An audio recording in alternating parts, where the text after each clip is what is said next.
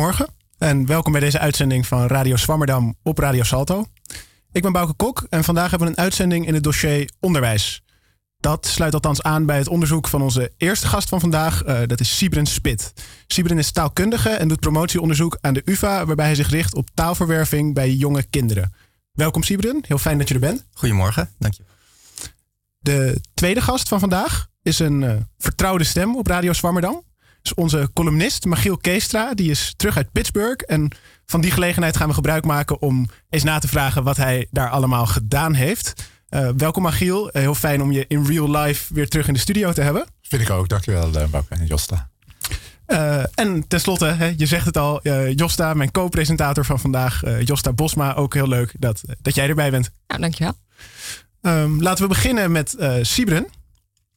Je doet dus onderzoek naar taalverwerving en taalverwerving bij jonge kinderen. En misschien eerst een algemene vraag. Wat maakt taal nou en, en taalverwerving in het bijzonder zo'n interessant fenomeen, zo'n zo'n bijzonder fenomeen? Ja, dat is, een, is een hele goede vraag. Ik denk eigenlijk dat deze radio-uitzending daar misschien wel een goed voorbeeld van is. Wij zijn met elkaar aan het praten, zitten mensen thuis te luisteren. Hopelijk kunnen zij begrijpen wat wij allemaal tegen elkaar zeggen. En um, om dat te doen hebben we die taal en gebruiken we die taal. Er zitten wel wat microfoons tussen. Dus iemand thuis heeft een versterker aanstaan of iets anders waar dat geluid over uh, de woonkamer binnenkomt. Maar het voornaamste, het, het, belangrijkste van, van die radio-uitzending is toch dat we die taal hebben om met elkaar te praten. En op de een of andere manier waar je ook ter wereld een radio aan zal zetten, is altijd iemand die in zijn of haar moedertaal aan het spreken is of in een andere taal die ze, die ze kunnen spreken. En we leren allemaal die taal waarmee we, uh, waarmee we kunnen communiceren. En op de andere manier gaat dat vrij moeiteloos als je dat van jongs af aan doet. En het maakt niet zo heel veel uit met welke taal je van jongs af aan geconfronteerd wordt. Je kunt die altijd oppikken.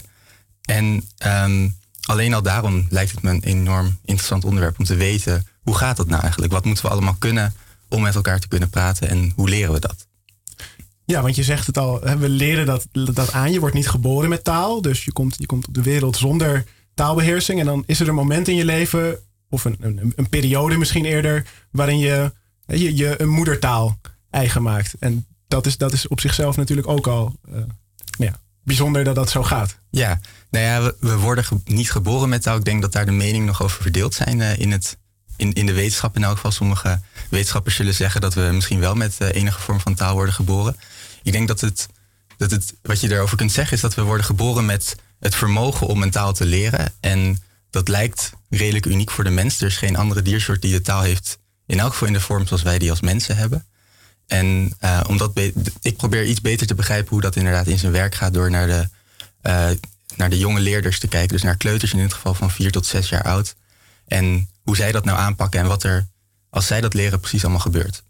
Ik denk dat als ik als ik mag uh, aan, uh, aanvullen, um, een paar jaar geleden is uh, onderzoek juist bij pasgeboren baby's gedaan. verschillen tussen Duitse en Franse pasgeboren baby's, die natuurlijk in de baarmoeder toch wel heel veel blootgesteld worden aan de taal en ook aan de melodie van de taal. En daaruit bleek dat de Duitse in het Duits eindigen zinnen, gewone zinnen vaak met een wending omlaag. En in het Frans gaat het vaak een beetje omhoog. En dat de huiltjes van die baby's mhm. correleren met de talige melodie om hen heen. Dus we, inderdaad, zoals Sieber net zei, weten we eigenlijk nog niet goed hoeveel feitelijk al van talige structuren en melodieën die baby's mee in de wereld nemen. Ja, maar goed, dat is dus iets waar jij onderzoek uh, naar doet. Niet naar, naar, naar kinderen in de baarmoeder, maar bij jonge kinderen. En dan is er een idee dat het dat haast vanzelf gaat. Dat, dat lijkt ook misschien te volgen uit dit verhaal over hoe kinderen in de baarmoeder dus zelfs al taal oppikken.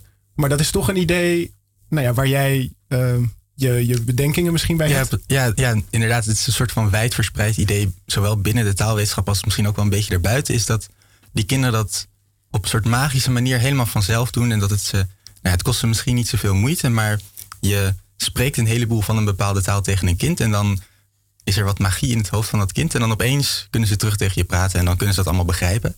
Um, en er wordt dan ook vaak gedacht dat die kinderen helemaal niet doorhebben wat ze aan het doen zijn. Dat ze niet doorhebben dat ze de taal leren.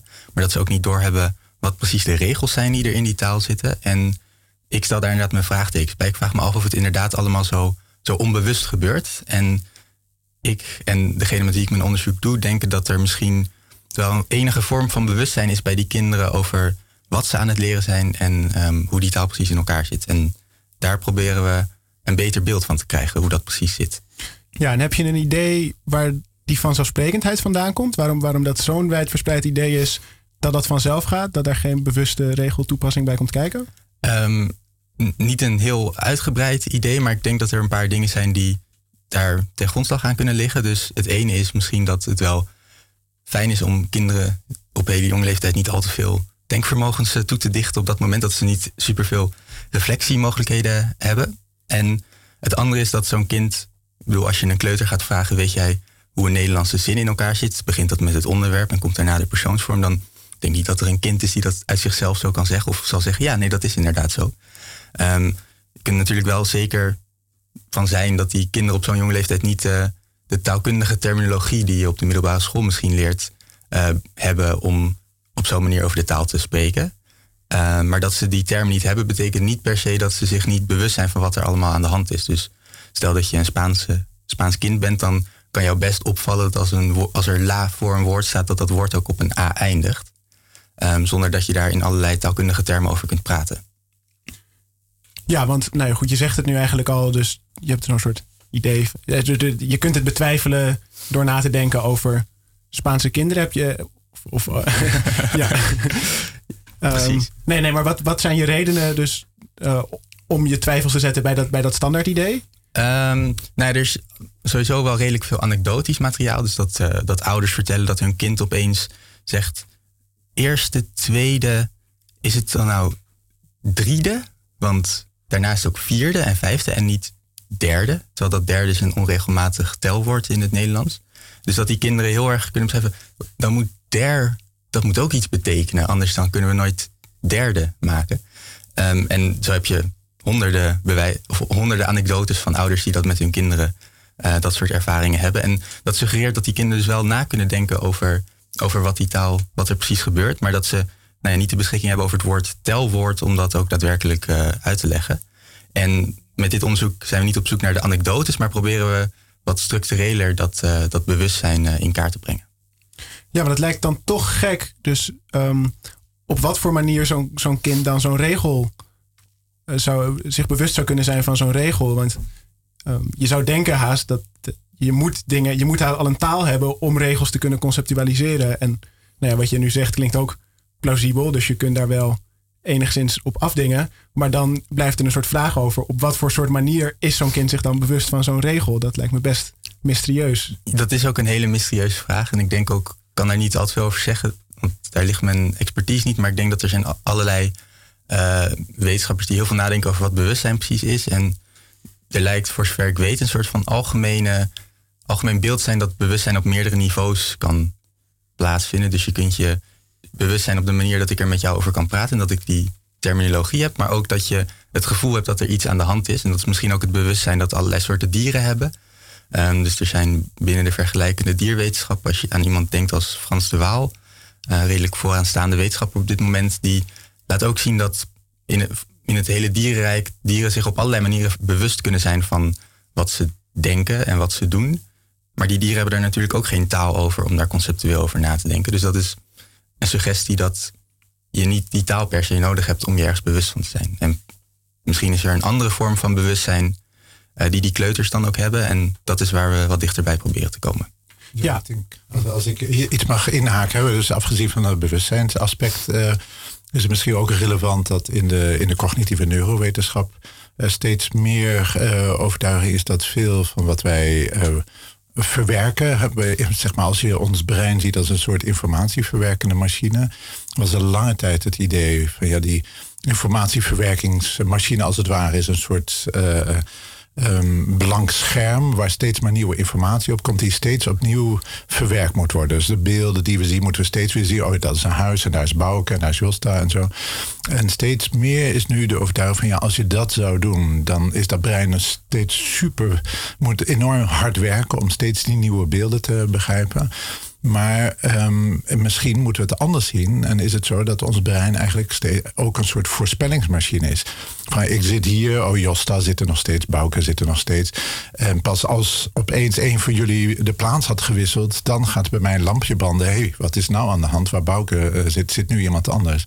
En dat uh, ons brein, dus ook bij het leren van taal, eigenlijk continu bezig is om voorspellingen te maken, patronen te herkennen. En als er dan een uitzondering is, zoals met de derde, uh, wat Sieber net zei, dat dan opeens uh, een soort alarmbelletje gaat rinkelen van wat is hier nou aan de hand? Dat heb ik helemaal niet uh, verwacht.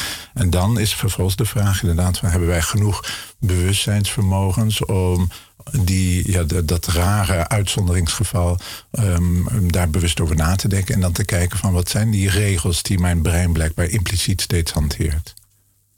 Ja, en je hebt dus precies voor, voor, voor dat soort regels heb je een experiment uh, ontwikkeld. Dat klopt, ja. Um. Ja, om dus te kijken hoe dat bij kleuters gaat, uh, of bij jonge kinderen, hoe zij zich uh, taalregels eigen maken. Kun je iets vertellen dus over dat experiment, hoe dat is vormgegeven? Ja, dus wat we, we gebruiken een bepaald type experiment waarbij we zelf een mini-taal ontwikkelen. Dus daar, die taal bestaat uit 40 woorden, denk ik, een paar werkwoorden waarin wordt, uh, die je kunt gebruiken om aan te geven dat er iets gebeurt in die taal. En ook woorden voor paard en voor kat en uh, dat soort simpele, uh, simpele woorden. En het fijne van zo'n heel kleine mini-taal is dat je precies zelf controle hebt over alles wat je erin stopt. Dus je kunt heel goed uh, manipuleren waar je precies in geïnteresseerd bent. En je hebt heel gecontroleerd een idee van wat je die kinderen precies leert en wat ze moeten kunnen om dat, om dat taaltje te leren. Um, en dat leren we aan kleuters. Dus dan gaan we naar basisscholen en dan hebben de kinderen ongeveer 20 minuten de tijd om die taal te leren. Dan horen ze zinnetjes in die taal, zien ze plaatjes erbij. En dan na, na afloop hebben we allerlei manieren om te testen of ze geleerd hebben wat er, wat er in die taal gebeurt. Ook om te kijken of ze zich bewust zijn van wat er in die taal gebeurt. En ja, dat gebruiken we om, uh, om, om een antwoord te krijgen op die vragen. Ja, het is misschien leuk om heel even te luisteren hoe die taal dan ongeveer klinkt. Marco Ricarda tra herbo. Maria estima pli pano. Maria pentura tra domo. Maria ut Carlo estima. Maria pentura tra anso. Ja, en dit is dus gebaseerd op het Esperanto.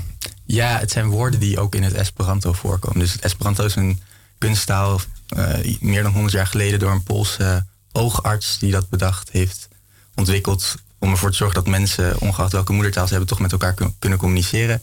En die taal gebruiken we ook om, uh, om die kleuters uh, uh, te onderzoeken. En het fijne daarvan is, is dat je een soort van basis hebt voor woorden die waarschijnlijk niet in, de, in het Nederlands voorkomen. Um, en dat je niet hoeft na te denken over wat zijn klinkercombinaties die goed werken. En um, wat is makkelijk uit te spreken en wat is makkelijk, redelijk makkelijk te verwerken voor die kleuters. En wat werd er gezegd net? Ik had het idee dat Maria allemaal dingen aan het doen was. Maar... Maria schilderen was... volgens mij, of niet? Sorry, wat zei schilderen? Of uh, nee, ja, Maria maakte foto's en ze keek naar dingen en uh, ze was ook dingen aan het eten. Hmm. Dus ze kon... Uh, er waren ook nog wel andere personen. Dus je had ook af en toe Julia, die eet ook af en toe dingen. appels en bananen. En ze, ze, kijkt naar paarden en katten. Dus het is allemaal redelijk eenvoudig. Oké. Okay, um... nee, ja, nee, goed, dat is, dat is goed, om, goed om te weten. Het is ook bedoeld voor kleuters natuurlijk. En um, het is leuk om, dachten we misschien, om, om, dit ook te kunnen bespreken vanuit een eerste persoonsperspectief. En nou hebben we geen kleuter bij de hand in onze studio, maar we hebben gelukkig wel. Nee. Nou ja, dat zou ik niet willen zeggen, maar gelukkig wel een tweede presentator. Um, dus Josta gaat nu heel even dit, dit spel spelen, wat dus ontworpen is als experiment om uh, de regelbewustzijn van kinderen uh, over grammaticale, nou, over grammatica te testen. Uh, dan gaan wij doorpraten en dan kunnen we zo met Josta over hebben hoe het, zij het, het, spel heeft ja. ervaren.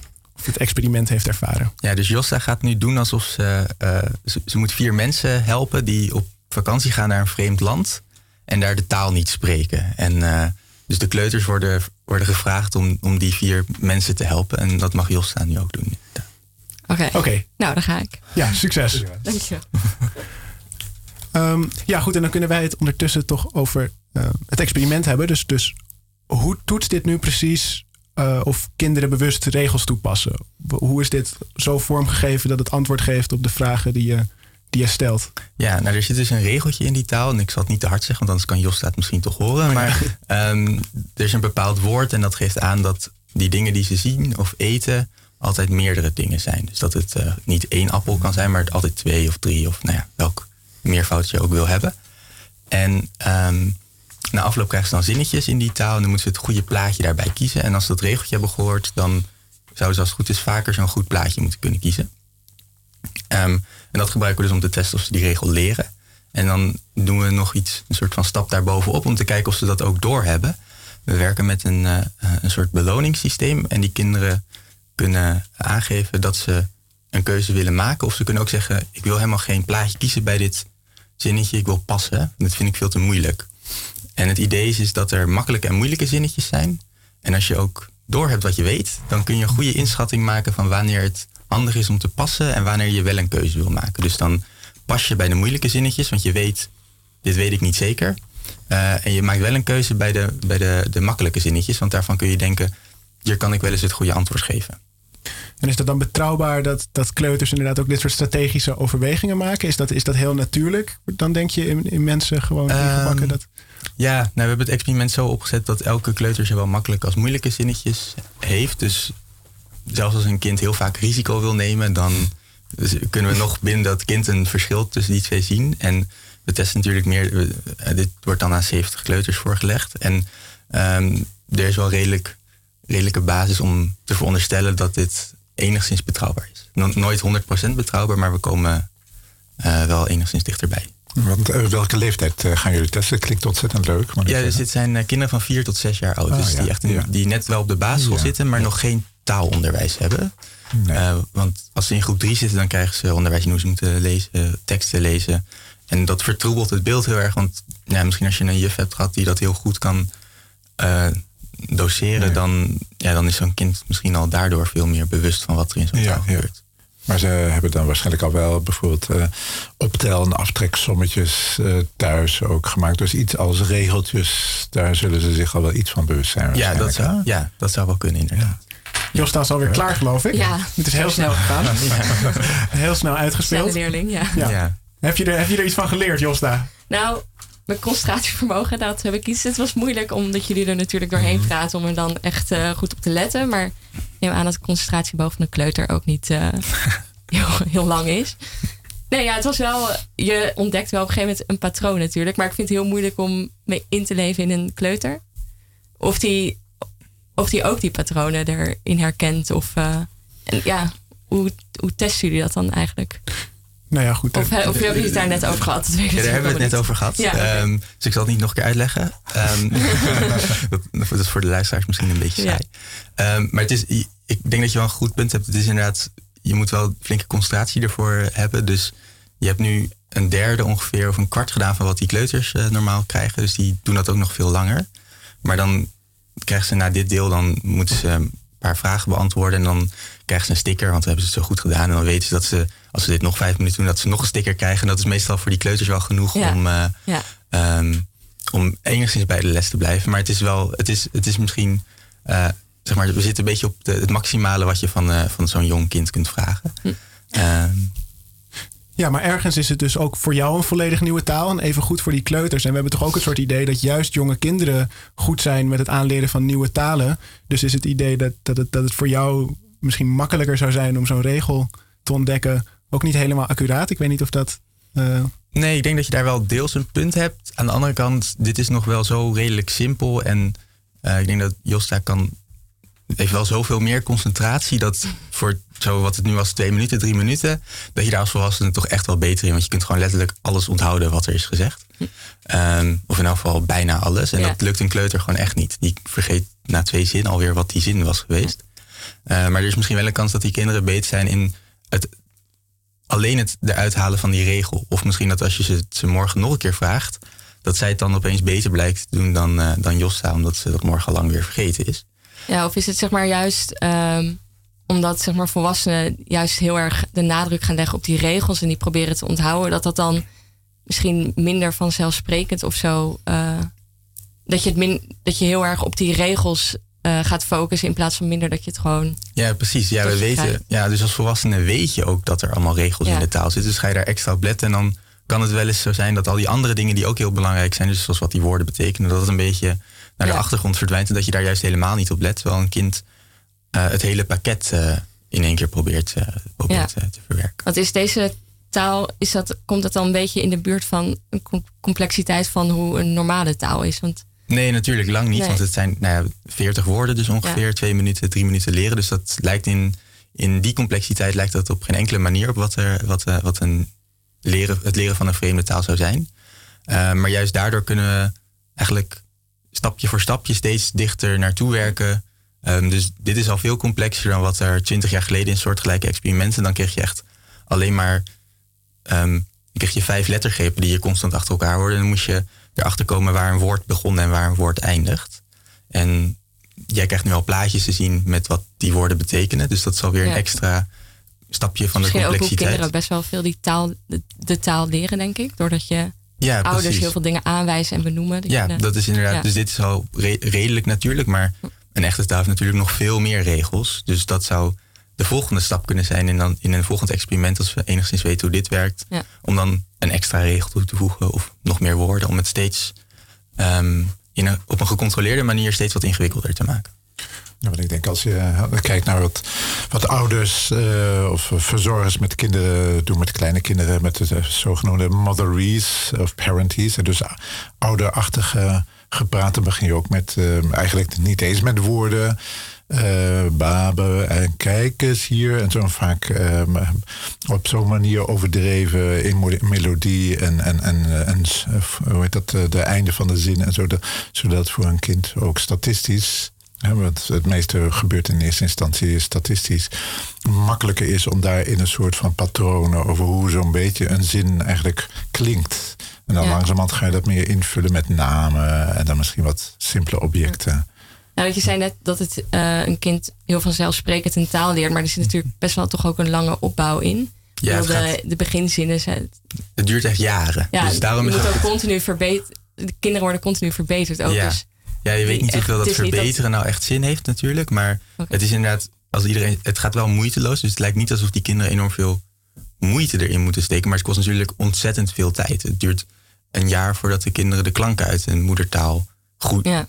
kunnen onderscheiden, bij wijze, bij wijze, van spreken. En pas na anderhalf jaar dan zeggen ze hun eerste woorden. Dus dat, je kunt niet zeggen dat dat echt snel gaat. Het is anderhalf jaar. En, uh, maar het, het, lijkt wel redelijk moeiteloos te gaan. Het is niet alsof ze er extra veel energie in moeten steken ten opzichte van andere vaardigheden die ze ook moeten leren.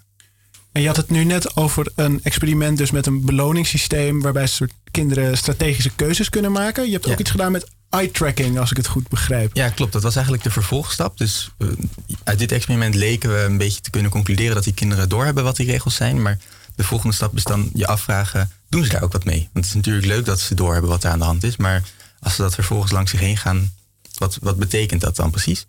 Dus in een volgend experiment wilden we de kinderen bewust maken van wat de, de regel was. Dus we hadden twee groepen waarvan we de ene helft uitlegden wat er in die taal zat en de andere helft niet. En daarbij wilden we kijken of dat effect had op hoe die kinderen dat leerden. En daarvoor deden we niet alleen het testje dat je een zinnetje hoorde en het goede plaatje erbij moest kiezen. Maar tegelijkertijd um, waren we ook aan het meten waar de ogen op dat moment heen keken met een, met een eye tracker.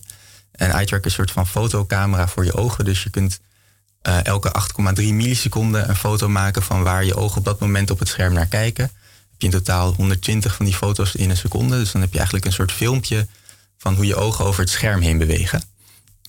Um, en dat gebruikten we ook om te kijken of die kinderen misschien al die taal aan het verwerken waren.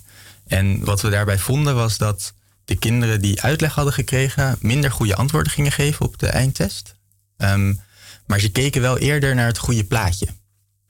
Dus het lijkt alsof ze al wel iets aan het verwerken waren. Dus ze wisten zodra ze een bepaald woord in die zin hoorden, dan, keken ze al naar het plaatje dat erbij hoorde. Dus dat ging goed. Maar dan als, ze, als het hele zinnetje was afgelopen, moesten zeggen wat het goede plaatje was, dan ging dat opeens minder vaak fout. Alsof ze op dat moment aan het twijfelen waren van, oh, ik had uitleg gekregen, wat moest ik hier ook weer mee doen? Nu weet ik het niet meer. Ja, dus ze hebben misschien wel de regel aangeleerd, maar de regel is tegelijkertijd ook verwarrend. Ja, dat, ja, in elk geval op dat moment. Dus we testen ze meteen erna, maar je weet natuurlijk niet wat er de volgende dag gebeurt. Misschien is dat op het moment van leren zelf een bepaald soort verwarring. Maar als je ze een dag later gaat testen en kijkt of ze het dan misschien beter hebben geleerd, dan zou je bijvoorbeeld kunnen vinden dat die kinderen die uitleg hebben gehad, dan opeens heel erg gebruik maken van het feit dat ze zo vroeg naar het plaatje keken en dat ze dan opeens heel veel meer goede antwoorden gaan geven.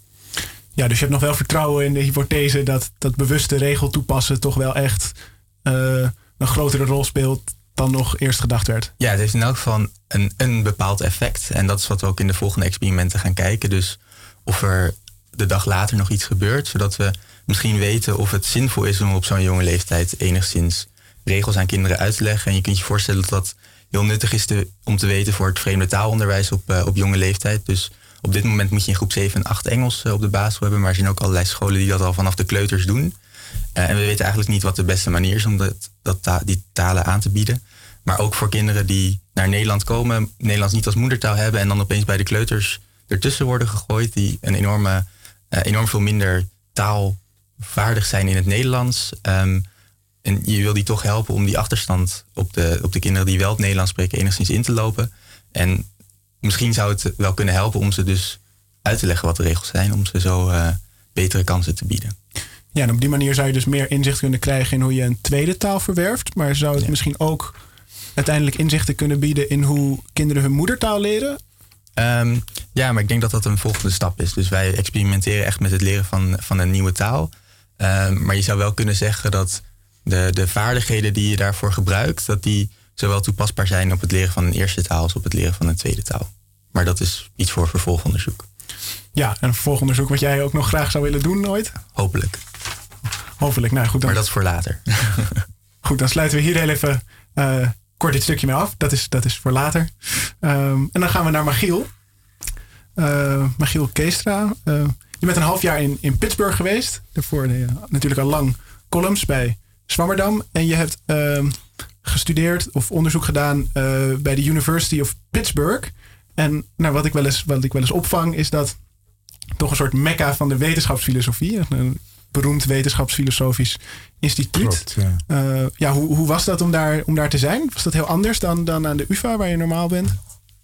Um, ja, omdat um, inderdaad de University of Pittsburgh in de jaren 50, 60 enorm heeft ingezet op filosofie. Daar hebben ze uh, van gezegd van nou dat gaan we het, het, meest excellente onderdeel van onze universiteit maken. En dat is ook gelukt. Het is een aantal jaren uh, nummer één op de wereldranglijsten. Dus ze hebben een vrij grote filosofieafdeling.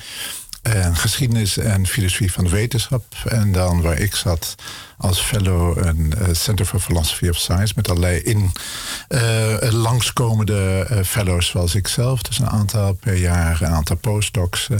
en daardoor is er een grote hoeveelheid mensen, een deel vast en een deel zeg maar op reis, die langskomen en lezingen geven. Zodat het een enorm stimulerende omgeving is met veel lezingen en papers. En voor mijzelf. Um, was het ook prettig om eh, even geen onderwijsverplichtingen uh, te hebben, geen vergaderingen waar het uh, academische leven, zeker in Nederland, uh, best veel mee wordt gevuld.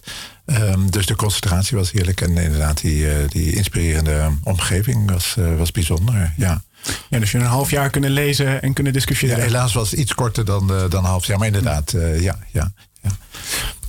Ja, en waar je je dan mee bezighoudt is uh, interdisciplinariteit, als ik het goed begrijp. Dus je zit ook bij de UvA, bij het Instituut voor Interdisciplinaire Studies. Klopt, ja. uh, en dan kun je het natuurlijk hebben over hè, specifieke vormen van interdisciplinariteit. Maar als ik het goed begrijp, hou je je ook bezig met het, met het fenomeen interdisciplinariteit zelf. Wat, wat kun je daarover over zeggen? Wat voor soort onderzoek doe je daarnaar? Ja, dus als, als filosoof en wetenschaps in eh, bijzonder, wetenschapsfilosoof in het bijzonder, hou ik me bezig met de, de, integratie tussen verschillende, meestal wetenschapsgebieden. Soms gaat het ook wel om integratie van uh, ervaringskennis en, en wetenschappelijke kennis. Denk aan bijvoorbeeld gezondheidsproblematiek, waar, de, waar een patiënt natuurlijk zijn eigen ervaring van een ziekte heeft en daardoor bepaalde kennis meebrengt of bepaalde uh, belangen die niet altijd stroken met bijvoorbeeld waar een arts van denkt dat het belangrijkste is om te onderzoeken. En mijn, uh, mijn onderzoek richt zich vooral op de filosofie van de cognitiewetenschap of de cognitieve neurowetenschap. Wat op zichzelf al een heel um, is sinds de jaren zestig minimaal. Ehm, van disciplines als antropologie, taalkunde, uh, filosofie, psychologie, neurobiologie, uh, psychiatrie. Allemaal vakgebieden die zich op een of andere manier bezighouden met, dat, met ons gedrag en onze informatieverwerking, onze cognitie, de dingen die we, die, die we leren, zoals taal inderdaad. Dat is een, een heel klassiek onderwerp in dit vakgebied. Um, en als wetenschapsfilosoof ben ik erin geïnteresseerd om het onderzoek van ja, wat betekent het nou als een bepaald vakgebied, zoals de antropologie of de linguïstiek of de theologie, als die op een gegeven ogenblik de deur naar de neurowetenschap gaat openzetten, naar de hersenwetenschap. Welke vragen, welke nieuwe vragen worden daardoor eigenlijk eh, opgeworpen? Wat voor soort kennis kunnen ze gebruiken daarbij? En eh, misschien ook een beetje van ja, wat voor dingen gaan, dreigen er verloren te gaan. Als je als theoloog bijvoorbeeld uh, heel sterk geïnteresseerd bent in hoe onze hersenen een bepaalde vragen van uh, theologische aard, of dan gaat het vaak ook over meditatie bijvoorbeeld, oproept, ja, dan lijkt het eigenlijk voor de hand te liggen dat allerlei klassieke theologische vragen over de geschiedenis van de godsdienst, uh, institutionele of sociale uh, um, ja, karakteristieken van religie, dat die eigenlijk wat meer buiten beschouwing blijven. Hè? Want daar kun je bijvoorbeeld in de hersenscanner niet zo veel mee. Ja, maar dat ging echt vrij letterlijk soms over dus het, het leggen van een biddende of een, of een mediterende persoon onder een hersenscanner en dan kijken wat er gebeurt. Dat is ja. een praatje wat je gegeven hebt. Ja, uh, klopt. Ja. daarover gehad. Ja. En, nee, dat, dat, dat lijkt haast een soort reductie tot een soort absurde uh, proporties van, van, van wat je met neuroonderzoek kan doen. Maar dat is dus toch op de een of andere manier iets wat wel een serieuze um, ontwikkeling is die, die, die plaatsvindt. Ja, zeker. Nou, kijk, het, het hoeft niet reductionistisch te zijn. Dus reductionisme wil zeggen van ja, religie is niks anders dan uh, wat hersenprocessen. En maar eigenlijk die fascinatie voor de relatie tussen ons brein en bijvoorbeeld de religieuze ervaring of religieuze fenomenen die uh, is al zo oud als, uh, nou in ieder geval, we kunnen lezen. Dus de, uh, in de oudheid is er een Hippocratische arts, dus dan heb je het over 400 voor Christus ergens in Griekenland, die het over de heilige ziekte heeft. En wij zouden daar nu epilepsie tegen zeggen. En die dan al zegt van ja, die mensen die denken dat heilige ziekte komt doordat je door een of andere god, zoals Zeus of zo, getroffen wordt door de bliksem, die weten niet waar ze het over hebben. Ze zouden eens moeten kijken naar bijvoorbeeld schapen die hebben dat ook wel, hè, van die aanvallen en dat ze omvallen. En met, met nou, je kent die klassieke symptomen van uh, niet aanspreekbaar en uh, bewegen met ledematen. En hij zegt dan, of zij, maar waarschijnlijk een hij toch, um, van ja, je zou gewoon de hersenpan van zo'n schaap moeten openklieven. En dan zul je zien dat die hersenen veel vochtiger zijn dan die van gewone schapen. En dus daar zie je al een soort van reductionistische verklaring. Dat we zeggen een verklaring van het ligt aan de hersenen. Maar natuurlijk, als je het hebt over religie als een cultureel, een sociaal-cultureel verschijnsel, waar bijvoorbeeld uh, kerken of moskeeën of synagogen of tempels en bepaalde praktijken, meditatiepraktijken of uh, praktijken als bidden bijvoorbeeld een rol spelen, dan is het niet alleen maar de hersenen wat een, die een rol spelen, maar zijn het ook die praktijken die iets doen met onze ervaring um, en, en onze omgang met elkaar. Ja, en daar zit dan misschien ook een soort spanning in die interdisciplinariteit. Dat mensen dus enerzijds die nieuwe inzichten willen ja. hebben, maar anderzijds ook dat soort perspectieven willen behouden. Ja, ja, ja.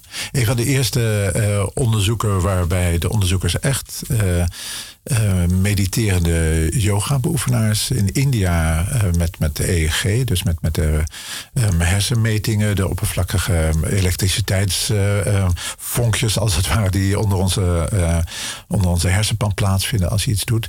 Um, dat waren twee onderzoekers, een Fransman en een um, Indische onderzoeker, die hebben dat in India gedaan. En die hebben een bepaalde meditatie. Uh, je hebt praktijk die wat langdurig is, dus ongeveer een uur. En waarin volgens de, ook de oude traditie de beschrijving is van een bepaalde patroon van oefeningen, van visualisaties, waardoor je op een gegeven moment een bepaalde trance beraakt, dus een diepe concentratie. En daarna neemt dat wat, wat af. En wat zij hebben gedaan is um, gekeken of diezelfde, als het ware, episodes die er volgens de traditie zouden zijn in die meditatieoefening, of zij daar ook uh, op, op, het niveau van de breinactiviteit dat terugvonden. Of ze een correlatie konden vinden tussen zeg maar, de elektrische activiteit in, het, uh, in de hersenpan en die uh, episodes, die hoofdstukken. En dat bleek behoorlijk goed te kloppen met elkaar. Maar het interessante is dat die ehm, auteurs van dat artikel, dat ergens in uh, 55 uh, in een Frans tijdschrift gepubliceerd, dus weinig mensen hebben dat gelezen helaas. Maar wat zij zeggen, ja, dit onderzoek kun je eigenlijk alleen maar doen doordat uh, wij zijn naar India gegaan. We hebben niet van die rondreizende fakirs, zoals ze zelf een beetje uh, cynische opmerkingen uh, opmerken, die zo vaak ook de Europese universiteiten bezoeken, um, hebben we als proefpersoon genomen. Maar we hebben echt gekeken, mensen in hun eigen habitat hebben we daarvoor voor gebruikt voor dat onderzoek. En waren zij dan vooral geïnteresseerd in, in theologie of vooral in neurowetenschap? Of echt eh, precies in die interdisciplinariteit van het vestigen van een nieuw vakgebied? Ja, echt in de. In de, uh, nou, dat was toen nog. Uh, nu zouden we zeggen dat is neurotheologisch onderzoek. Maar die, die term is jaren later pas uh, door. in een roman van Aldous Huxley mm. gemunt. Um, maar zij waren zeker geïnteresseerd in hoe kan een bepaalde ehm, religieuze of meditatieve praktijk. Hè, wat genereert dat voor ervaringen en uh, inzichten? En wetende dat al die ervaringen en zo inzichten die we hebben, die hebben iets met de hersenen te maken. Maar het is dus niet alleen zo dat onze hersenen onze ervaringen sturen, maar ook zo dat als wij met elkaar hebben, zeg maar, Siebel die heeft net Jost allerlei van die uh, taaloefeningetjes laten doen. Um, hij heeft als het ware uh, ook voorspellingen gedaan van wat gaat er nu gebeuren in de hersenen van, uh, van Josta.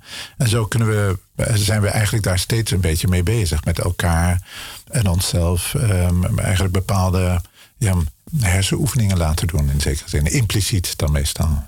Ja, want Simon, jij legt natuurlijk hè, die kleuters waar je mee werkt niet onder de hersenscanner. Ik weet niet of dat zou mogen. Maar dat, het gaat met veel simpelere, dus met van die soort van strategische testjes en um, um, wat ging die eye tracking. Maar is het dan inderdaad dus wel accuraat om te zeggen van eigenlijk ben je ook hersenprocessen aan het testen? Of, of zou je dat niet accepteren door zo'n zo'n soort uitleg? Um, nee, we mogen trouwens, als we toestemming zouden hebben van alle ouders, dan mogen we die kinderen best onder een hersenscan leggen. Maar Misschien ook duur. Denk, ja, vooral heel duur. En ik denk niet dat er heel veel ouders zijn die er zelf op zitten te wachten. Maar als de ouders het goed vinden, dan mag dat in principe. Met kinderen is het ook super moeilijk, want je moet een half uur stil liggen. Ja, dat is met de dus kleuter, zelfs met stickers, lastig. ja, maar ik denk dat uh, de aanname die daar een beetje onder doorsluipt, is dat um, dat die oogbewegingen heel veel zeggen over wat er in onze hersenen gebeuren. Dus er is ook allerlei anders, ander onderzoek dat weer enigszins aan lijkt te tonen dat er een verband is tussen waar je ogen heen bewegen en wat er in je, in je hersenen gebeuren. Um, en hetzelfde geldt ook voor het geven van een, van een goed antwoord. Het zijn allerlei, allemaal indirecte uh, maten van wat er in ons, in ons hoofd zou moeten gebeuren. Dus ik heb niet, uh, niet het idee dat ik direct in onze hersenpan zit, maar wel dat de, de, de meetmethodes die we gebruiken daar enigszins inzicht in geven. Maar uiteindelijk, als je een hersenscan doet, dan heb je ook alleen maar een, een indirecte weergave van wat er in die hersenen gebeurt. Dus wat dat betreft zitten we er ook weer niet zo ver vanaf als dat je af en toe zou denken. dat is net als met die EEG-signalen. Wat voor conclusies hebben ze daar dan uitgetrokken? Want je kan toch niet één op één zeggen van, oh, nu is het uh, geeft, geeft het EEG nu meer signaal of zo. Dat dan dat één op één correspondeert met een episode die ze hebben ervaren.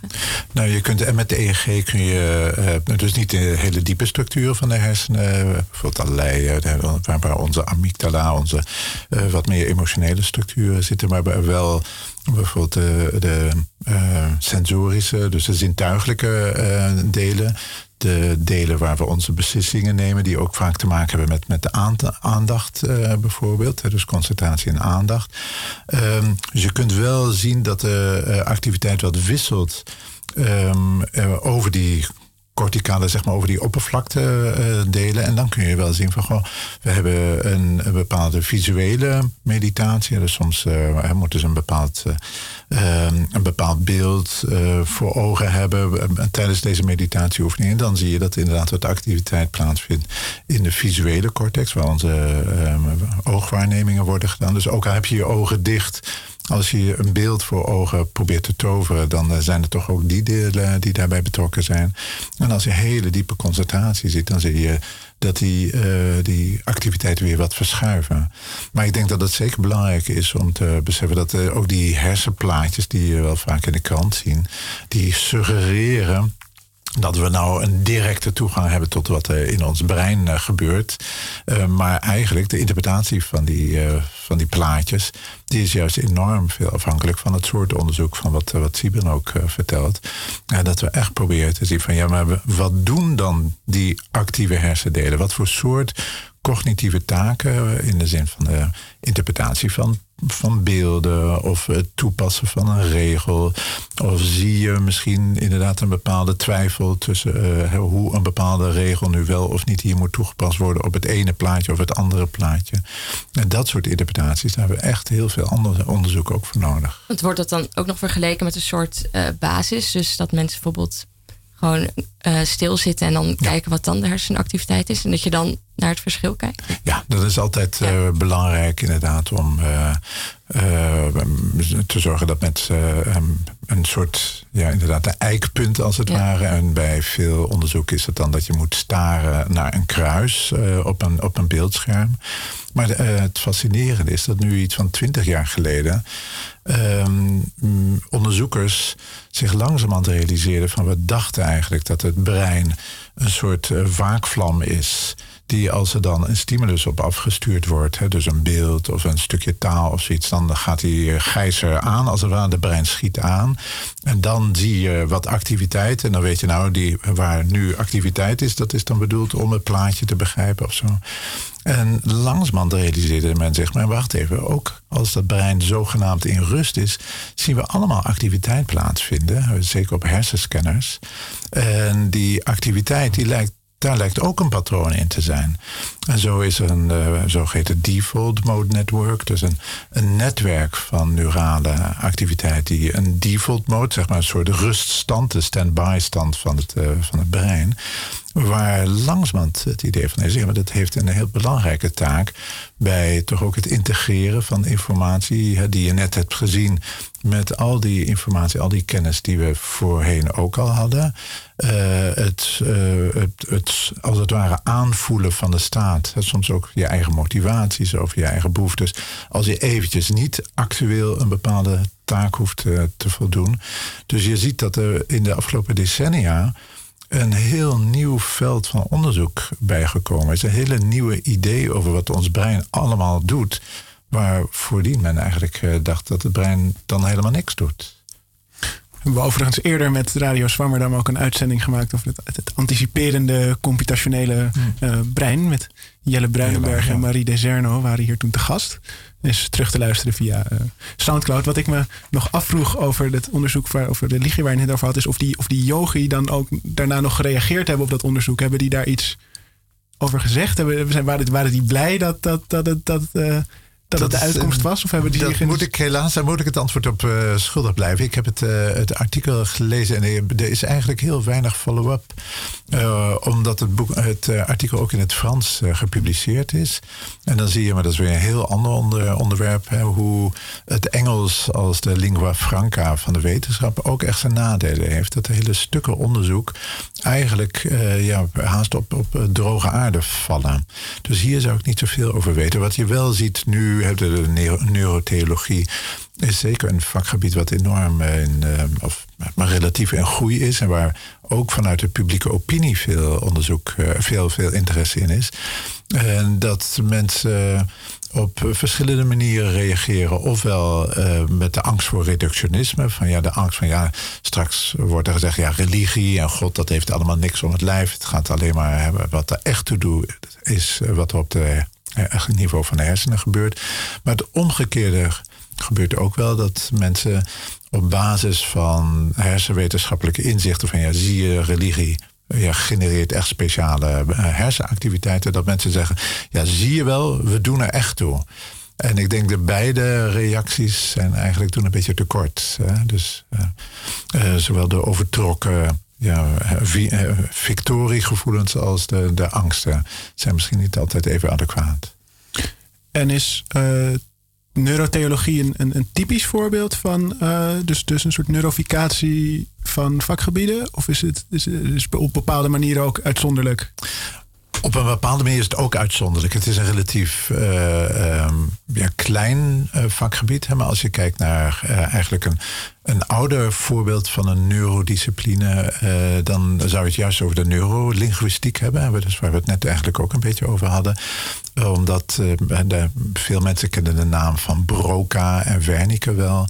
Dat waren onderzoekers die in de 19e eeuw, dus dan hebben we het over 150 jaar geleden zo'n beetje, erachter kwamen dat mensen waarvan je later pas na hun overlijden kon vaststellen dat ze bijvoorbeeld een, een, een, hersenbloeding of een tumor in bepaalde delen van de, van de cortex of van de hersenen hadden, dat die bijvoorbeeld moeite hadden om taal te begrijpen of om uh, zinnen te beschrijven. Dus Paul Broca die heeft een, een, een patiënt en die kan alleen maar tan, tan, tan zeggen. Dus die begreep wel taal.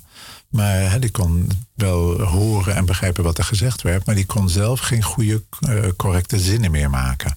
En dat zijn eigenlijk de begin van de neurolinguïstiek, waarbij dus gezocht werd naar uh, hersenprocessen en ook hersenplekken, als het ware, die verantwoordelijk waren voor de taal. Ja, want we hebben nu dus neurotheologie en neurolinguïstiek op tafel. Maar volgens mij heb ik ook een lijst gezien met echt een heel lange, wel twintig vakgebieden, die dan allemaal in dus die neuroficatie uh, uit de grond geschoten zijn. Ik weet niet of je er nu een paar paraat ja, ik kan, je een kort nou, lijstje een kan, waar kan bijvoorbeeld wel, um, uh, waar ook wel elke paar jaar weer wat over te doen is. Dat is uh, neuropoliticologie. Daar heb ik ook wel over uh, geschreven. Um, waarbij um, laat ik een, klein stapje terug. Neuromarketing uh, is een vakgebied waar ook hier in Nederland wel wat aan gedaan wordt. Hè, waarbij Domberg kijkt, uh, je maakt bijvoorbeeld verschillende uh, reclamefilmpjes voor een merk. En um, oorspronkelijk was het zo dat marketeers die laten dan die, uh, die filmpjes zien aan mensen op straat of uh, in een, in een proefpersoonkamertje. en die moeten dan aangeven wat vind je het leukste filmpje. Maar uh, dan kreeg je vaak krijg je sociaal wenselijke antwoorden. Dus dat mensen dachten van ja, god, dat ene filmpje, er waren wel een paar hele leuke uh, blote mensen te zien. Maar ja, dat ga ik natuurlijk niet zeggen, want dan vinden ze me een ordinaire. Uh, dus vaak was het zo dat die resultaten van dat soort onderzoek niet, zo, ah, niet zoveel overeenstemming hadden. Wat, met, wat mensen dan daadwerkelijk in de supermarkt bijvoorbeeld deden. Als ze zo'n filmpje gezien hadden vooraf. En nu wordt er wel gebruik gemaakt van neuro, neuromarketing technieken waarbij ze mensen in de hersenscanner filmpjes laten zien. En dan zien we gewoon als er bepaalde uh, uh, delen van het brein die bijvoorbeeld sterk uh, ja, gerelateerd zijn aan, aan onze behoeftes of wensen of angsten. Als die dan wat sterker worden geactiveerd door het ene filmpje dan door het andere, dan um, is de veronderstelling dat dat ook uiteindelijk tot meer koopgedrag zal leiden. En neuropoliticologie houdt zich bezig met allerlei vragen over eh, de relatie tussen hersenen en politieke keuzes, politiek gedrag, vaak stemgedrag. Um, maar die neuromarketingtechnieken worden daar niet zoveel gebruikt, hoewel er wel steeds discussie over is, omdat politici natuurlijk enorm bang zijn dat er op een gegeven moment uit zou komen dat zij bijvoorbeeld hun filmpjes uh, door dit soort onderzoeksbureaus hebben laten testen. Omdat dan het idee dat je aan het manipuleren bent. En echt op uh, heel directe, onbewuste manier aan te uh, manipuleren.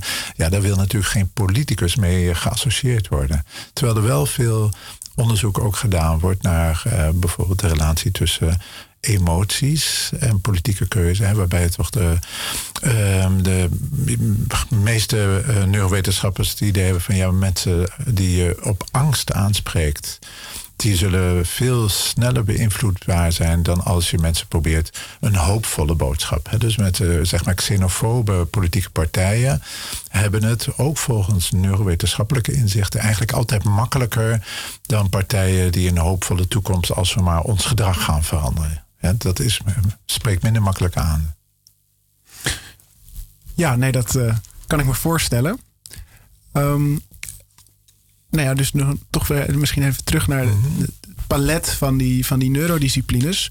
Want kun je daar um, dan ook soort algemene lessen uittrekken? Dus, dus over, over die processen van neuroficatie en hoe die, hoe die toch daar, daar in verschillende vakgebieden een soortzelfde dynamiek aan de hand is met enerzijds een soort spannende verkenning van een nieuwe discipline, anderzijds misschien toch een soort conservatisme uh, in, in, in, in het willen vasthouden aan de, aan de eigen discipline. Zijn er dat soort algemene lessen te trekken uit neurificatieprocessen? ja, nou, een van de, de lessen die, uh, die volgens mij inderdaad getrokken uh, moet worden, is dat zo gauw die focus gericht gaat worden op de relatie tussen brein en, en een een of ander vakgebied. Dat je ziet dat uh, die historische en sociaal-culturele componenten die ik net noemde, ook bij de religie, dat die wat meer naar de achtergrond verdwijnen. En als je daarbij weet dat eigenlijk in de hersenwetenschap pas ook vrij recent een, een besef is dat er culturele verschillen of sociaal-culturele verschillen een impact hebben op, uh, op hersenprocessen, maar zelfs de ontwikkeling van bepaalde uh, hersennetwerken, uh, dan is die verarming dus het buitenlaten van juist die sociaal-culturele factoren, um, ja, die versterkt die, die blindheid in zekere zin van de hersenwetenschap voor die omgevingsinvloeden. Nou, dus eh, als je het hebt bijvoorbeeld over, uh, over taal, uh, langzamerhand weten we meer dat als je kijkt naar uh, bijvoorbeeld culturen waarin, zoals bij ons, van links naar rechts geschreven wordt, en andere hebben Semitische talen die van rechts naar links geschreven worden, um, het blijkt dat dat soort effecten niet alleen te maken hebben, of niet alleen opspelen als er over taal gekeken wordt, maar ook de interpretatie van plaatjes, van filmen. Wij zijn de, de westerse kunst en filmkunst, uh, en als ware de boef die staat meestal uh, rechts en de held links en zo. ik weet niet of het zo is, maar in ieder geval er zitten dat soort structuren in die te maken hebben met die tendens. En zo zijn er veel meer en veel betekenisvollere verschillen tussen, tussen culturen en culturele omgevingen, die um, meer impact hebben dan, uh, dan over het algemeen aangenomen werd. En kunnen we door ons daar bewust van te zijn ook beter leren omgaan met interdisciplinariteit? Of is dit gewoon een soort tragische dimensie die er sowieso in opgesloten zit, dat er bepaalde dingen verloren gaan? Nou, nee, ik denk wel dat het heel zinvol is om die, uh, die patronen die uh, je pas ziet als je vanuit zo'n zeg maar, wetenschapsfilosofische blik als ik ga kijken um, naar verschillende neurodisciplines. En dan zie je die terugkerende patronen. En dat is, uh, kan wel degelijk, dat is mijn ambitie tenminste, als je daarover schrijft, um, ook een spiegel voorhouden en vragen opleveren. Hoe zouden we dan kunnen proberen om als neurotheoloog bijvoorbeeld of neuroantropoloog die sociaal-culturele dimensie en misschien zelfs die historische dimensie aan boord te halen. Dus te kijken of je die kunt, kunt vatten in uh, dit soort experimenten. Of in ieder geval dat je meer expliciet kunt uh, aangeven in je onderzoek, in het schrijven erover van jongens, let wel, we hebben deze en deze factoren hebben we moeten uitschakelen. Ja, dan kunnen we misschien de, uh, de rest van de uitzending toch nog heel even naar het gedeelde uh, onderwerp ja. van, de, van, de, van de neurolinguïstiek. Want um, nou, het ging er net al even over Sibren. Maar je bent dus wel bezig met, met hersenen, maar op een soort indirecte manier. Maar is het dan ook. Um, ja, ver, verrijkend heb je het gevoel dat, dat, dat, dat, het, dat het beter bestuderen van het menselijk brein ook jou heel veel inzichten in je eigen onderzoek uh, zou bieden? Ik bedoel, moedig, moedig je een soort van, soort van richting in de neurolinguïstiek uh, Nou, ik denk dat als ik het ook een beetje goed begrijp... en dat het een deel van de werkelijkheid of de waarheid is die we willen beschrijven... maar niet het enige. Dus de neurolinguïstiek is ongelooflijk mooi... en er zijn heel veel zinnige, uh, um, zinnige inzichten die we daar uit hebben opgedaan... Maar het is niet het, de enige manier waarop we die taal kunnen beschrijven. Dus ook die gedragsexperimenten zoals we net hebben gedaan zijn ook heel zinvol. Dus ik denk eigenlijk dat het vooral zaak is om ze te combineren. Dus zowel inzicht te krijgen in wat er uh, gebeurt als je iemand onder een hersenscan legt, als wat de oogbewegingen doen, als wat het gedrag is. En dat we dat allemaal uh, moeten weten om een beter inzicht te krijgen in hoe die taal werkt. Want alleen op die manier kun je enigszins dichter bij de antwoorden op de vragen die we willen hebben komen. En ja, als ik daar iets eh, over mag zeggen ook. Hè, de, een van de ja, de belangrijkste uh, linguiste van de, de tweede helft van de vorige eeuw, Noam Chomsky, heeft zich juist, die is bezig geweest met het onderzoek naar grammaticale regels die los van welke cultuur of taal ook ehm, steeds aanwezig zijn in een taal. Ehm, en die was altijd heel erg wars van um, hersenonderzoek. Zo van ja, dat, dat, dat doet eigenlijk niet zo toe.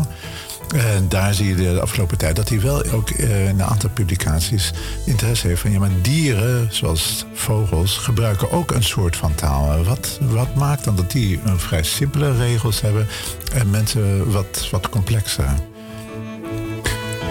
Ja, goed. Uh, we horen de muziek ja, alweer. Dus het is tijd helaas om af te sluiten. Vandaag waren uh, Sibren Spit hier. En onze eigen columnist uh, Magiel Keestra. Heel erg bedankt, uh, Sibren en Magiel ook. Graag gedaan. Graag gedaan. en ook natuurlijk bedankt aan mijn co-presentator Josta. Dank je. Uh, Thomas Batelaan deed vandaag de techniek. En zal er ook voor zorgen dat de uitzending later vandaag online komt. Dan is de uitzending te vinden op onze website. Onze nieuwe website, radioswammerdam.nl. Domeinnaam is hetzelfde, de website is nieuw. Kom dat zien. En komt hij als podcast uh, de uitzending op onder andere Soundcloud, iTunes en Spotify. Zijn ook te volgen op Facebook en Twitter. En er kan gemaild worden naar redactie.radioswammerdam.nl. Volgende week is een uitzending van Geertje Thijsma. Dus Donkere Materie deel 2. Mis het niet. En uh, voor vandaag nog een hele fijne zondag.